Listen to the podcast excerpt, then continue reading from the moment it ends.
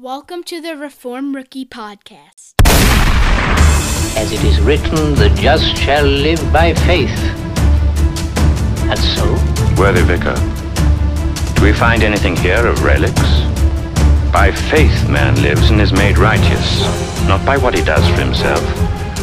Be it adoration of relics, singing of masses, pilgrimages to Rome, purchase of pardon for his sins, but by faith in what God has done for him already through his Son.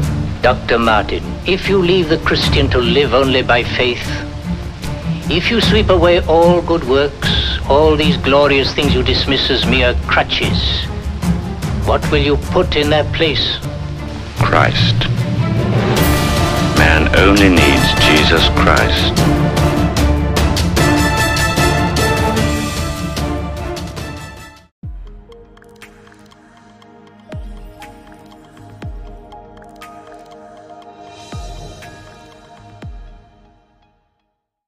All right, so we're in Nahum. Today we're going to see Nineveh as a filthy, vile spectacle without a comforter. Very comforting words, right? All right, so let's begin by reading this passage. We're going to read Nahum chapter 3, verses 1 through 10. Woe to the bloody city, completely full of lies and pillage. Her prey never departs, the noise of the whip, the noise of the rattling of the wheel, galloping horses and bounding chariots, horsemen charging, swords flashing, spears gleaming, many slain, a mass of corpses and countless dead bodies. They stumble over the dead bodies, all because of the many harlotries of the harlot, the charming one, the mistress of sorceries, who sells nations by her harlotries and families by her sorceries. Behold, I am against you, declares the Lord of hosts, and I will lift up your skirts over your face and show the nations your nakedness and to the kingdoms your disgrace. And this is the verse for today. I will throw filth on you and make you vile and set you up as a spectacle. And it will come about that all who see you will shrink from you and say, Nineveh is devastated. Who will grieve for her? Where will I seek comforters for you? Are you better than No-amon, which was situated by the waters of the Nile, with waters surrounding her, whose rampart was the sea, whose wall consisted of the sea? Ethiopia was her might, and Egypt too, without limits. Put and Lubim were among her helpers, yet she became an exile. She went into captivity. Also her small children were dashed to pieces at the head of every street. They cast lots for her honorable men, and all her great men were bound with fetters. Again, as we're going through Nahum, this is heavy stuff. Again, we hear, behold, I am against you. Today, I will throw filth on you and make you vile and make you a spectacle. So just a real quick recap from last week with verse 5. This was the second time that Assyria hears God say, I am against you. Like if there's any words you want to hear from God, it's not these. I am against you. Like who is going to be able to beat back the Almighty? Who's going to be able to stand in his presence and win? No one. Assyria will receive the same treatment as that they inflicted on others. Again, we see you will reap what you sow. The measure which you use it will be dealt back to you. In lifting their skirts over their face, God will expose their shamefulness publicly. In a day and age today where people don't have any shame, back then they did. This would be a disgrace for them and for the people around them. The natural and sinful instinct of man is to cover up sin, like Adam and Eve did in the garden. That's where we get that term cover up. It's a cover up. What are they covering up? They're covering up their guilt. They're covering up their crimes. They're covering up their shame. God will strip or uncover the sinfulness of the guilty. Ultimately, when the guilty stand before God, all of their deeds are going to be exposed and able to be seen. And he will provide clothing for the faithful. This is the gospel. The sins of believers will be covered, atoned for, and removed, expiated. That's what the gospel is. When you place your faith and trust in Jesus Christ, he covers you with his righteousness and removes your sin from you. Salvation is being clothed in the perfect righteousness of Christ. And thank God he gives that to us. It's something that we can never earn on our own. You read Romans chapter 4, Romans chapter 10, Galatians chapter 2, verses 15 and 16. It is not by works. You cannot make yourself righteous. Once you drive a brand new car off the lot, it can never be new again. You can polish it up real nice, you can wash it, you can shine the tires. It's a used car. The moment you're born into this world, you're born as a sinner. You need a new nature, and that's only possible through the gospel. You need your heart of stone pulled out and a heart of flesh put back in you with God's laws written upon them to move you to follow his law. In the gospel, guilty harlots are made into faithful brides. There's not a one of us here who has been perfectly faithful to God. In fact, I would say more us in here look more like Nineveh than we do Jesus. If you really examine your heart, you'll recognize the sinfulness of your own heart. This is why we need a Savior. This is why the gospel is good news. So now, last week, when Pastor preached his message, it was really, it brought me joy, because what I had talked about in Sunday school coincided with what he was preaching on. Anybody remember the word? Shame, right? Shame, right? Shame, God exposed shame, right? You're left naked standing before God without righteousness. You're going to stand before him and you're going to be ashamed, because when the evil deeds of your heart are made known to the people around you, you're going to cower. You're going to close your eyes and wish you weren't alive. So, what was the scripture last week that Pastor used? Not Hebrews, but the other one, the secondary scripture. Anybody remember? All right, good. It was Philippians chapter 3. For many of whom I have often told you, and now tell you even with tears, walk as enemies of the cross of Christ. Their end is destruction, their God is their belly, and they glory in their shame, with minds set on earthly things. Anybody give me an example of people who glory in their shame right now? Yeah. Right, Pride Month, right? Who else? Where do we go on Fridays? Pro-choice. I'm pro-choice. Really? Really? You're glorying in murder. You're glorying in your shame. Then Pastor's next verse that he was preaching on, looking to Jesus, the founder and perfecter of our faith, who for the joy that was set before him endured the cross, despising the shame, and is seated at the right hand of the throne of God. Now, I wanted to look that up before I explained it, and what I found out, this was Kent Hughes. He says, he endured the cross, scorning its shame. That is, he thought nothing of its shame. He dismissed it as nothing. In other words, he didn't look at the shame like, oh, I'm going to become shameful. He looked at it as like, okay, I'm going to do away with their shame. Okay, I am going to cover them in my perfect righteousness. Therefore, we will not be exposed. And what does this lead to? Colossians. This is what Jesus did on the cross. He disarmed the rulers and authorities and put them to open shame by triumphing over them in him. So at the cross, he put the demonic rulers and authorities, the authorities in the dark places, he put them to open shame. Romans 10, for the scripture says, everyone who believes in him will not be put to shame. When you trust in Jesus as Lord, okay, you're going to get his perfect righteousness. It's called the Great Exchange. We give him our sin, and he gives us his righteousness, so that he gets the glory.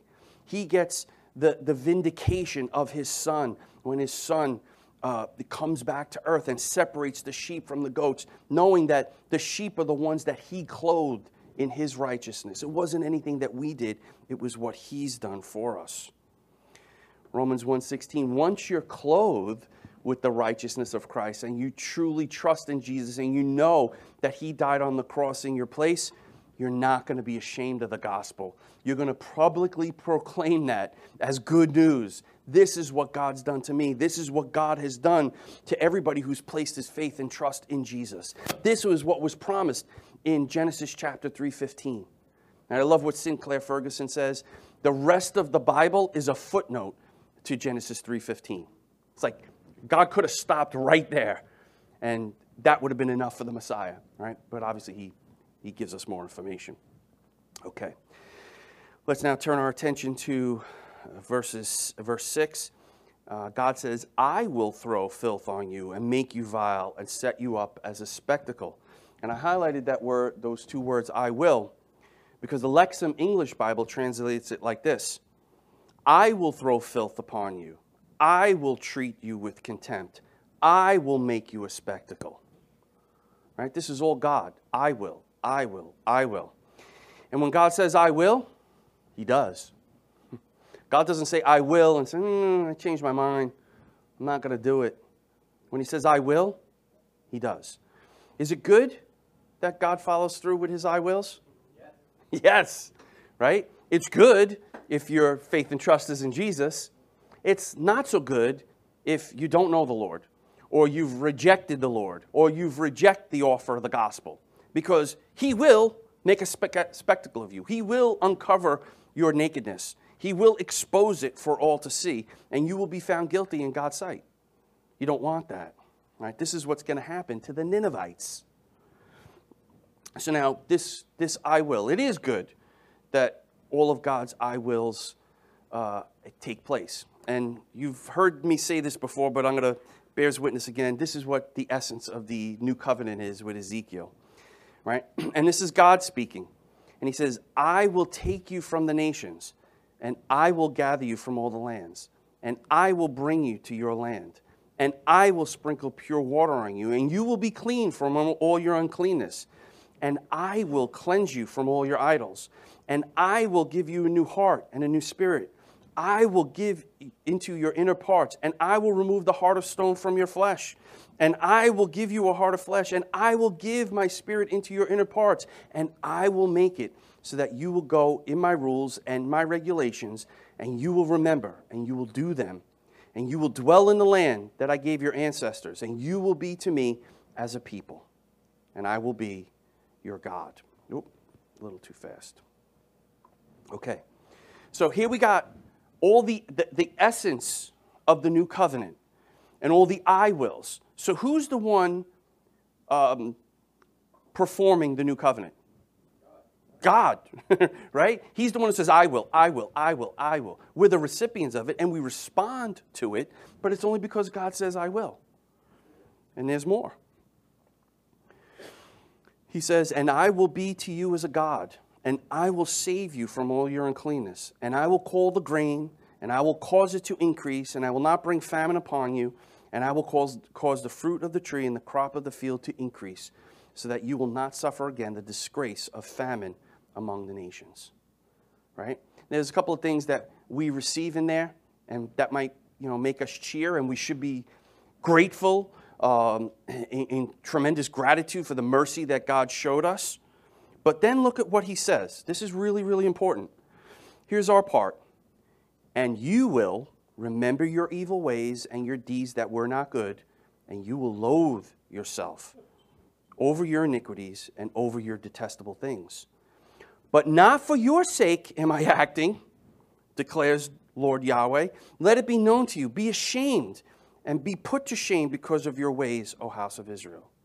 We should never think that this new covenant had anything to do with our ability or our works or something that we did or said.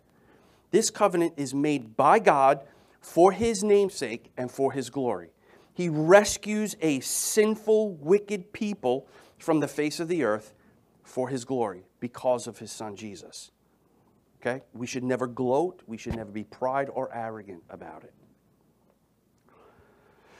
So God says, I will throw filth at you and treat you with contempt. Again, this is not something that we normally talk about. This is not something that the church generally celebrates. But this is a reflection of the justice of God. The people who sin against God, who reject him, who spit in his face and poke him in the eye, are going to receive justice. Look at what this means. Here, filth probably refers to all sorts of household rubbish. It may be that the treatment spoken of here is that given at the time to women who were known to have committed adultery. Not only were they stripped in public, verse 5, but they were also mocked by having rubbish thrown at them. I will throw filth at you and treat you with contempt, may be expressed in some languages as, I will show you how much I despise you by throwing rubbish, filth at you. Some translators may follow the Revised Standard Version's ordering of these clauses and say, I will throw rubbish at you to show you how much I despise you. Again, this is not something that we generally hear in church, but this is the word of God. This is what the prophet is telling. Who's he talking to? He's talking to the Israelites and the Ninevites. Nahum means what? Comforter. Nahum means comforter. Nahum tells us that because of Nineveh's sin, she will be like a prostitute who is forced to walk along the streets so that the population can throw filth at her. Nineveh will be treated with contempt, and just as an exposed prostitute suffers the humiliation of being treated like dirt, so proud Nineveh will one day be brought down to ruin. And when that day comes, no one will mourn for her. We can imagine something of how the people of Judah must have felt during all those years of humiliation at the hands of the citizens of Nineveh. But at last, God has sent them a comforter in the person of his servant Nahum, the prophet whose very name means comfort. Now, God is throwing filth at them because they are unrepentant. If a prostitute was to repent, if someone who was idolatrous and committing spiritual adultery repented, God would welcome them back in to his loving arms, right? He would bring them close to him.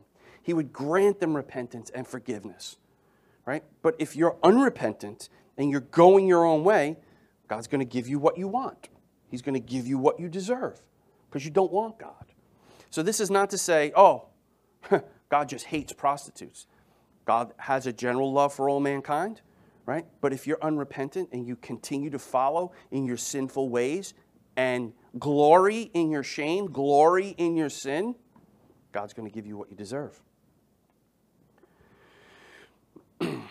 The enemies of God. Okay, what are the enemies of God marked by? He says, I will throw filth upon you. I will treat you with contempt.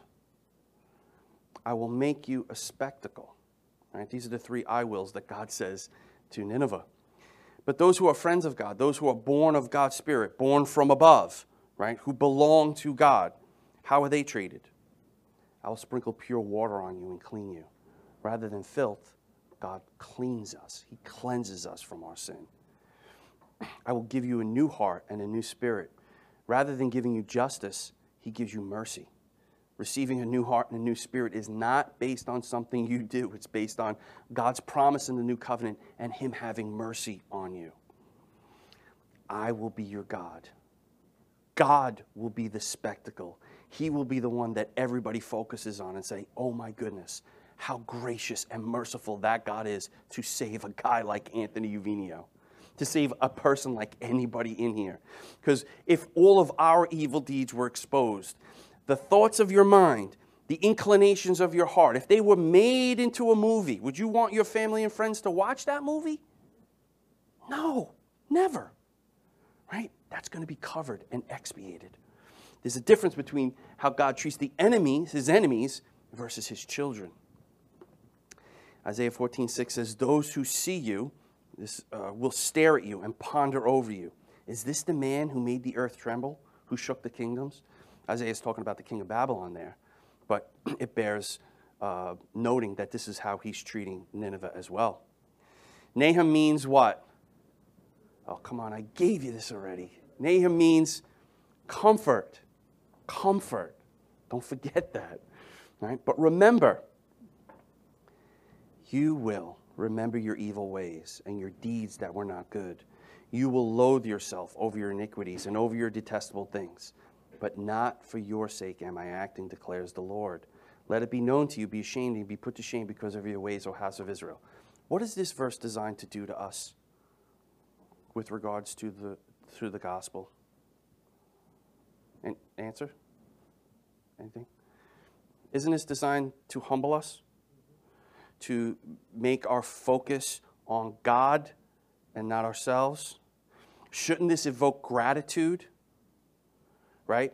Shouldn't this also bring to mind the things, the sins that are still occurring in our lives that we need to work on? Right? We who are recipients of God's mercy, what should we not be? No gloating, no boasting except in the Lord, no arrogance, no pride. When you've received the mercy of God, you cannot lord that over someone else. You are one beggar telling another beggar where to get something to eat. Those are human beings created in the image of God. Our job is to go in as the hands and feet of the Lord, bring them the gospel, bring them what they need in order to see the image of God restored in them, and God be glorified, and Jesus be vindicated. Around here, we have a question. How you doing? How you doing? What's the answer? Better than I deserve. Is that true? Absolutely. Absolutely. That's why we say this all the time. Better than I deserve. It's a reminder not just to the person who asked us the question. It's a reminder to us. I'm doing much, much better than I deserve. That should evoke gratitude. That should evoke humility. That should evoke joy that Jesus died on that cross for my sins. There's another answer I want you to potentially give. Blessed and highly favored. I am blessed and highly favored by God. Not because of me, but because of Jesus. What a gift. We start taking our eyes off the God and onto the gifts, the blessings that God's given us. We're going to forget the God who saved us, who gave us the greatest gift in Jesus Christ. When you have Jesus, you have everything. You have everything you need. So there's a difference between how God treats the enemies of God. It's going to be bad. But there's also the way he treats his people. It's going to be better than good. It's going to be incredible. I will throw filth on you, make you vile, and set you up as a spectacle. First, God will uncover Nineveh's skirts before her own face. Like an alluring harlot, Nineveh had flaunted her gypsy skirts, tantalizing with flowered, free-flowing, colorful skirts, vibrating the movement in life. But the shameful use of all that appeal is exactly like the wife dressed like a prostitute, whose feet never stay at home. But God will expose the harlot for what she really is. Her game is up. Before the public eye, but also before her own face, so that she cannot hide from the disgrace of all of it. Her lewd conduct shall be exposed. That's what's going to happen to all the enemies of God. And none of those enemies are going to be able to stand before God and say, well, I'm innocent. When they're standing before God, they're going to recognize their guilt. They're going to recognize what they deserve, and they're going to rail against it. This is that quote in Proverbs, behold, the woman meets him dressed as a prostitute, wily of heart. She is loud and wayward. Her feet do not stay at home. Second, God will let the nations and kingdoms stare at Nineveh's nakedness and shame. Even as the brutal armies of Nineveh had marched across the borders of numerous nations, so now the shame of her name will reach a universal scope. In other words, Nineveh's shame is going to be known worldwide. All the dirty facts of her undercover deals will be fully known.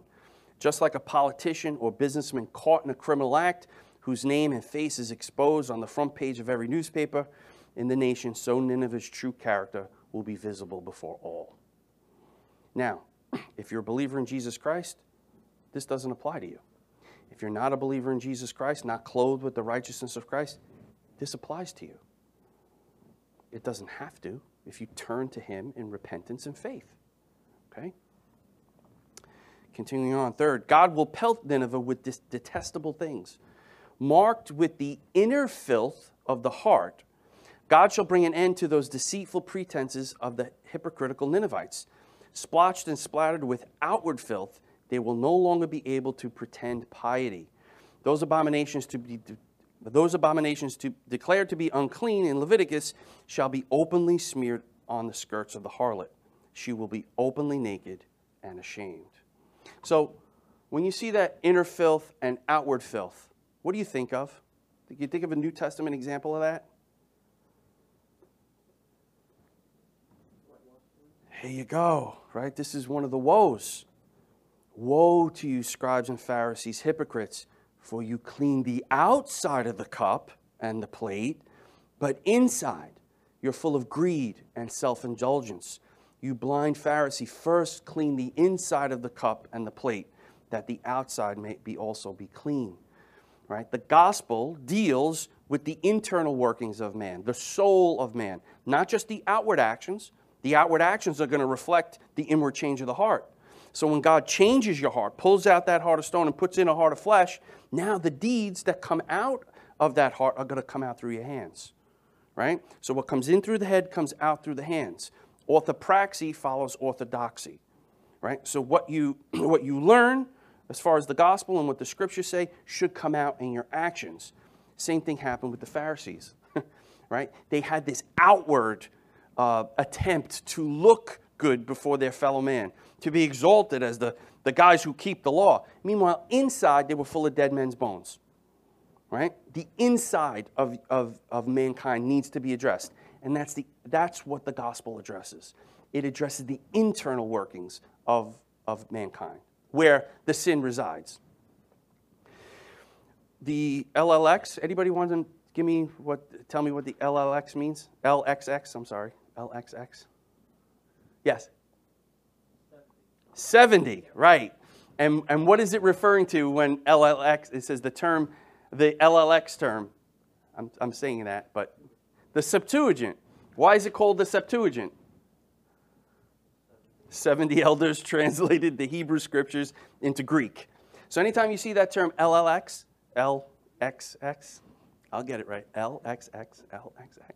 Anytime you see that term, think 70, Septuagint. The Septuagint is the Greek translation of the Hebrew scriptures. So in the Greek translation of the Hebrew scriptures for the term detestable things, filth, is, I'm not even going to pronounce that, you can read it, right? And it's also used, this is interesting, this is why I put this up here, it's also used to describe detestable when it talks about abomination of desolation in the temple of God, which marks the consummate defilement of the ages. But when the Lord finally sets things right, those abominations, which might be esteemed highly among men who are glorying in their shame, they shall be denied any corner in the city of God. They are going to be exiled from the presence of God. Babylon, the archetype of Nineveh, the mother of harlots, shall herself drink the putrefaction of her own abominations from the pretentious golden cup she holds in her hand. Right? Who's Babylon here? Israel, right? Jerusalem, right? This is what the Israelites ended up being. The whitewashed tombs, okay, who were outwardly looking to be righteous, but inwardly ravenous wolves. They're going to be Babylon, riding the beast, which would be Rome. Okay, they're the ones who are going to be exiled. Luke 16:15 says, and he said to them, you are those who justify yourselves before men, but God knows your hearts. For what is exalted among men is abomination in the sight of God.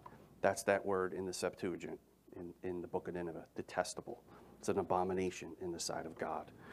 Revelation, and I saw no temple in the city, for its temple is the Lord God, the Almighty, and the Lamb, but nothing unclean will ever enter it, nor anyone who does what is detestable, there's that word again, but only those who are written in the Lamb's book of life. So you have to ask yourself, are you clean or unclean right now? You're clean if you're found in Christ. You're unclean if you're found in your own righteousness, because your own righteousness is filthy rags before the Lord. Right? Your sin is going to go before you. When you stand before God, He's going to judge you for your sin. And there's going to be nothing wrong with that, because that's what you deserve. God is never unjust. He will give you justice, and that's what God is. God is a just God, but He's also merciful and gracious. He offers His Son Jesus. He puts His Son Jesus on the cross in the place of sinners. You need to repent and trust in that, or be found naked before God with just your sin. Fourth, God will mock Nineveh like a fool. There comes a time when a person is confirmed in his chosen ways of folly and ungodliness. This is kind of like Romans chapter 1, where God gives them up to the desires of their heart, gives them up over to a depraved mind. He gives them what they're pursuing. At that point, God will treat them precisely as their confirmed character deserves. So the time has come for God to mock Nineveh like a fool. Nineveh has passed the point of no return. He shall treat them contemptuously, lightly esteeming their worth. The fool shall be answered according to his folly. Now remember, God sent who to Nineveh first? Jonah. Jonah preached to them. 5 words in Hebrew. He walked into the city, 5 words. The whole town repented. Like, don't you wish that happened with us when we get down to Port Jeff? You know, so 5 words, you know, repent and be saved. Boom, the whole... That's what happened in Nineveh, right? But 40 years went by, Nineveh went back to their old ways and destroyed the 10 tribes of Israel, the northern tribes. Now they're encroaching upon Judah and the other nations around them, and they are detestable in God's sight. So God is just giving them what they deserve. Proverbs 26, answer a fool according to his folly, lest he be wise in his own eyes. Fifth, and finally, God shall present Nineveh as a spectacle. The kings of Assyria often found crude delight in exposing their captives to public ridicule. Ashurbanipal boasts in one of his inscriptions, I put him, date, into a kennel with jackals and dogs. I tied him up and made him guard the gate of Nineveh.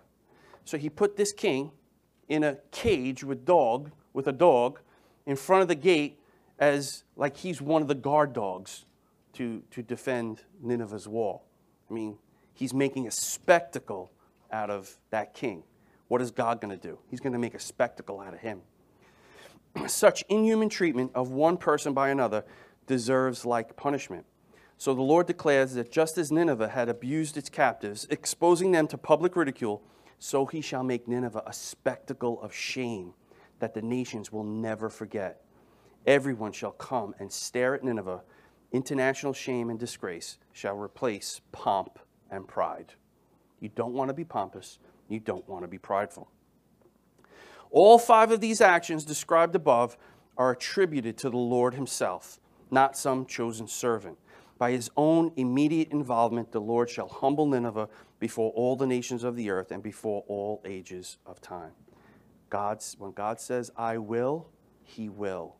Now, those five things came out of a commentary by O. Palmer Robertson. So I just want you to know all those five reasons or things that we just went through came from O. Palmer Robertson. A spectacle.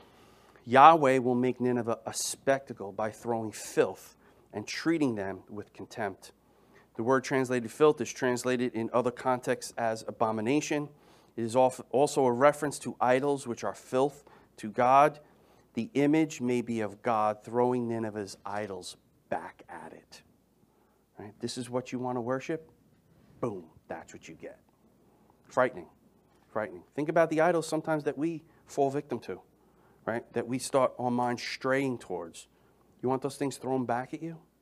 No, come back, ask for forgiveness. We have that promise, right? He's faithful and just to forgive us our sins and cleanse us of our unrighteousness. Vile, or treat you with contempt, is from the root for fool, Nabal.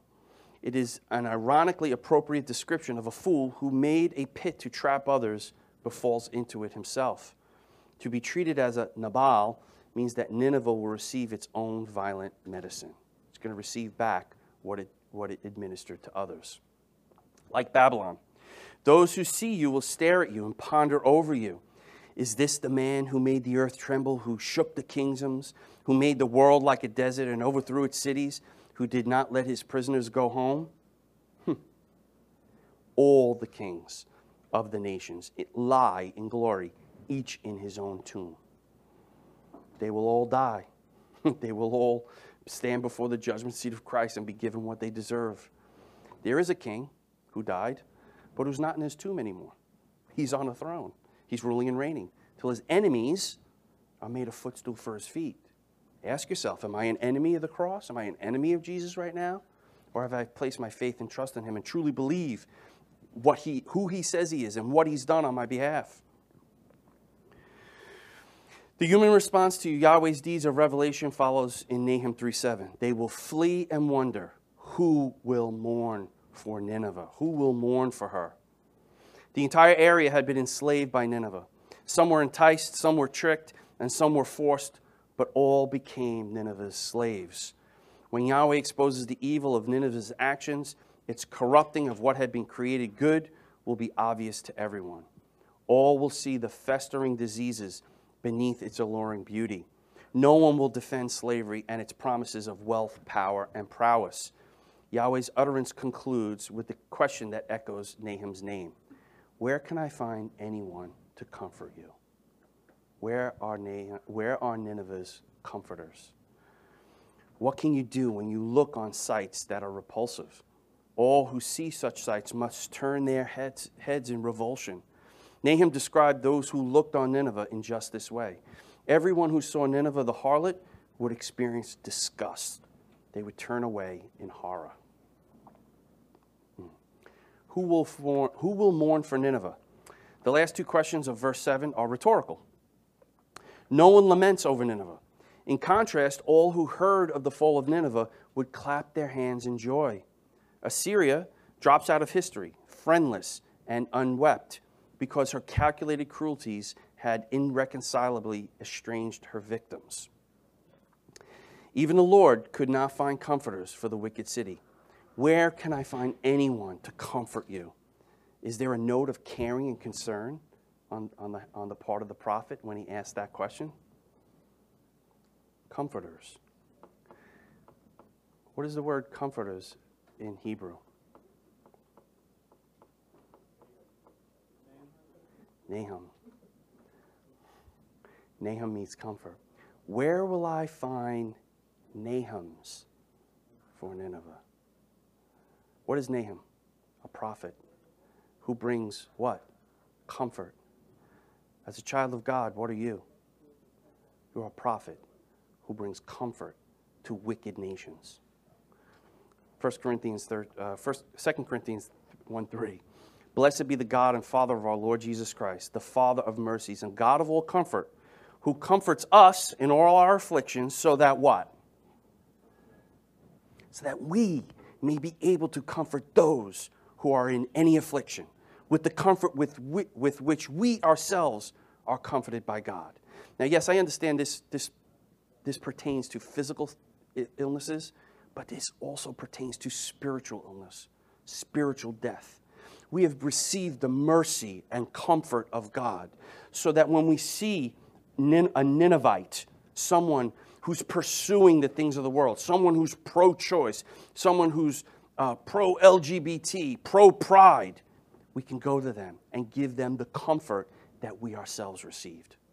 Never, ever, ever take your salvation for granted. It wasn't anything that you did that earned that salvation. Don't think that the Ninevites are worse than you. We, again, are closer to the Ninevites in our behavior than we are to Jesus. What did Isaiah hear when he appeared before God? Who will I send? What does Isaiah say? Here am I, send me. I'll speak the truth to the people.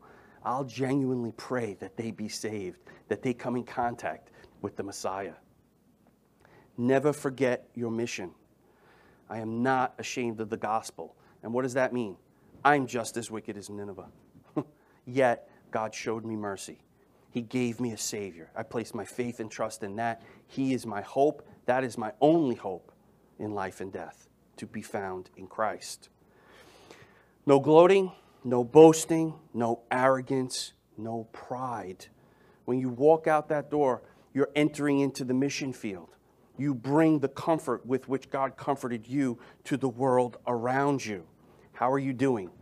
Much, much, much better than you deserve because of Jesus.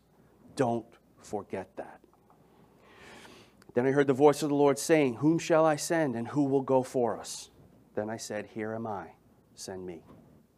When you've received the comfort and the forgiveness that God offers you in Jesus Christ, you will be willing, not just willing, desirous of going and bringing that message to others. Amen? Any questions? Let's pray.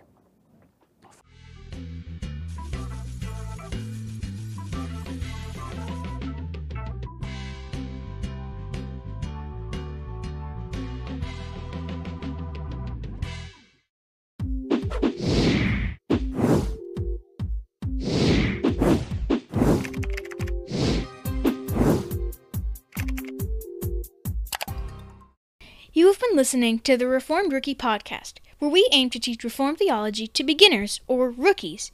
Be sure to look us up on the web at www.reformedrookie.com, where you will find many more learning tools and aids to help you grow in your understanding of all things Reformed. And remember, Semper Reformanda.